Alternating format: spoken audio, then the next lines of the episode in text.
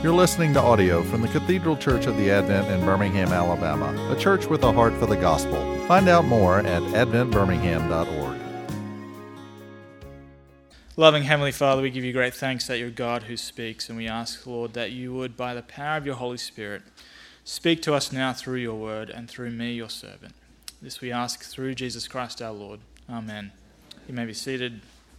Well, if you would turn in your bulletin back to the Acts reading, uh, just a page back, and, and follow along with me so you can make sure what I'm saying is trustworthy and true.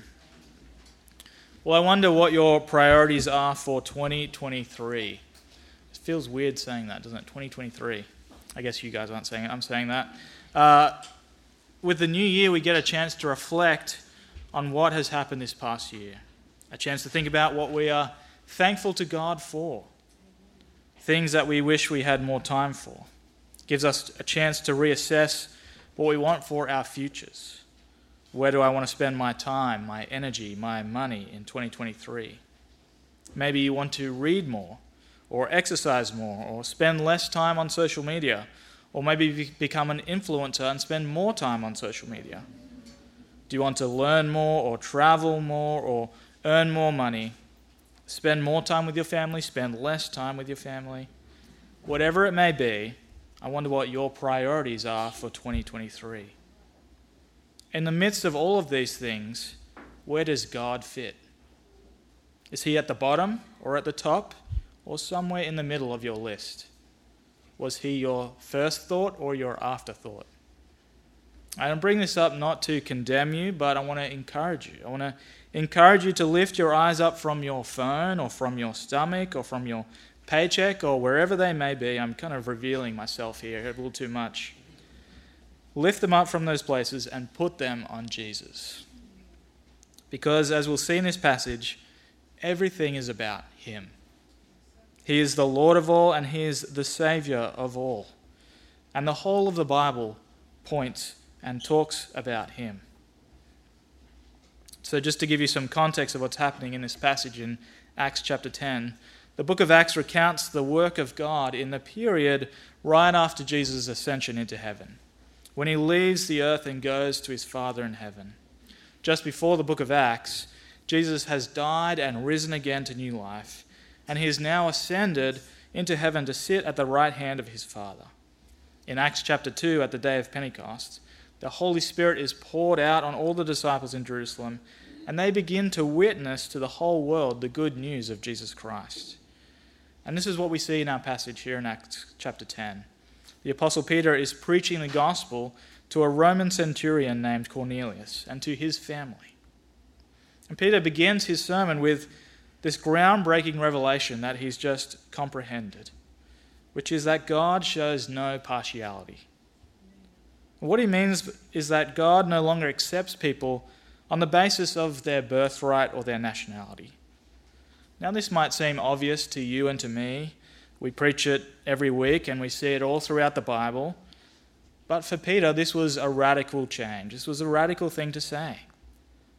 For the God that Peter knows is the God of Abraham, of Isaac, and of Jacob, the God of Israel, who chose Israel to be his chosen people. They had a privileged position in the kingdom of God. They were to be his representatives on earth, his holy and set apart people. And being a member of the nation of Israel was equal to being a part of God's people, being a part of God's family. But in the beginning of chapter 10, God appeared to Peter and told him that the things that he had previously called unclean, they are now clean. And Peter realizes in his visit to Cornelius that God just wasn't talking about food in this instance, he also meant people. The Gentiles who were previously considered to be unclean, outside the kingdom of God, they are now to be considered as clean. They are now able to come into the family of God. In verse 44, just after our passage, which we, you can't see here, we learn that as Peter is saying these things, the Holy Spirit fell on all who heard Peter's words, mirroring the events that occurred just a few chapters before at Pentecost. In God's eternal plan of salvation, He has always included the salvation of all the nations. And yet, in his great wisdom, he chose to work through one nation, Israel. But they were meant to be a great light to all the nations.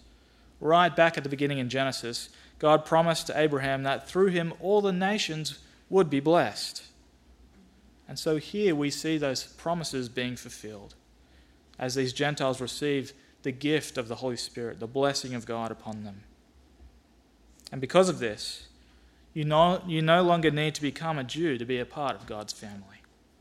The kingdom of God is open. The, the gates have been thrown open wide for all who believe in the name of Jesus Christ. Entry into God's kingdom is not based on your status or your works. God doesn't judge people by their looks or their paycheck, their house or their car, their Instagram posts or their fashion sense because he does not look at the outward appearance of people. God looks at the heart. I wonder if there are people in your life that you think are too far from the kingdom of God. Maybe you might think about that for yourself. But is there a friend or a family member that you think that they would never become a Christian? Well, what we see here is that God's love and grace extends to all people, not just to the Jews. Doesn't matter who they are, what they look like, how they appear. His love is not just for those who look and seem like good people, not just for the religious people. It's available for all who call upon his name. And this is because Jesus is the Lord of all and he is the Savior of all. And it's all about him. We see this in Peter's sermon as he puts the focus squarely on Jesus and what God is doing through him and in him.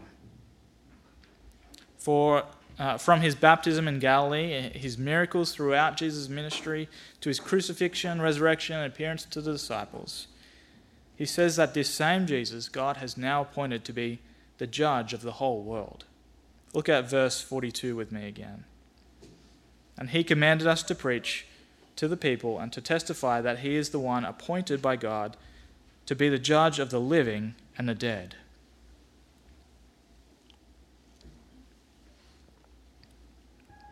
Peter goes uh, to great length to proclaim that the God of Israel is the same one who has appointed Jesus, his son, to be judge of all people. That is, as he says in verse 36, to be the Lord of all. God's authority is not over a particular group of people, but over the whole entire world. And this is true also from the beginning, from the very beginning. In the beginning, God created the heavens and the earth. God is the creator and sustainer of all things. In him we live and move and have our being. And because of this, we all have to answer to him. He has a right over our life. He is the ruler of each and every one of us. He is the one who gives life, and He is the one who takes it away. Blessed be the name of the Lord. But through His resurrection from the dead, God the Father has exalted and appointed Jesus to sit on the throne as King over all people. As the king, he also becomes the judge of all people, of those who are living and of those who have already passed away. And so sooner or later, each and every one of us will appear before his throne to give an account of their life. As the ascended king, Jesus has taken his rightful place in time and space. So I wonder what place does Jesus occupy in your life? Is he the king or is he merely your servant to help you in your time of need? Do you bow before his throne, or do you ask him to bow before your throne? While the fact that Jesus is judge of the living and dead might seem frightening, uh, it can be very a terrifying thing to think about. It's actually good news, because the judge of all is also the Savior of all. Look at verse 43 again with me. To him, all the prophets bear witness that everyone who believes in him receives forgiveness of sins through his name. Jesus is not some tyrannical king who slaughters men and women and children for no reason. He's not moved by whim and fancy of each day. He is just and right and true. He is strong and kind. His lordship is good news because of the revelation of love that we have seen in the cross of Jesus Christ. The sign of his love. and through which he offers salvation to all people. The God who sits on the throne is the same God who came down and humbled himself to the point of death, even to death on the cross, so that we might have life in him. Through Jesus' death and resurrection, we are brought back into relationship with God. Because of this, instead of being considered enemies and rebels against God, we are brought into his family that he might look on us in the same way that he looked at Jesus at his baptism and say, You are my beloved Son. You are my beloved daughter. With you I am well pleased. I don't think I'm the only one who needs to hear those words today. So let me say them to you again. For those who are in Christ Jesus, the triune God, the creator of heaven and earth, looks down from heaven and says, You are my beloved daughter. You are my beloved Son, and with you I am well pleased. Praise be to God. But I need to give a little bit of a caveat when I say that Jesus is the Savior of all, because we see in this passage that this privilege is not for everyone. When I say that Jesus is the Savior of all, I don't mean that all people will be saved.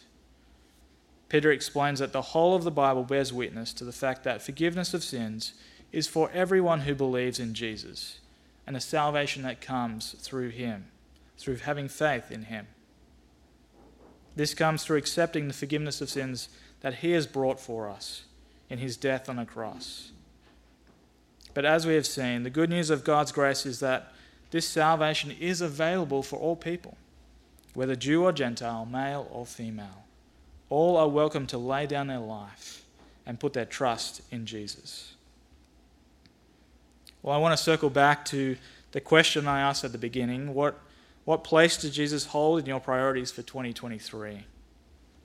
Maybe you haven't accepted the free gift of, God, of God's grace that He offers you. And this is the year that you are honest with yourself and your, your need for salvation. Or maybe you do already know the forgiveness of your sins and have asked Jesus for it.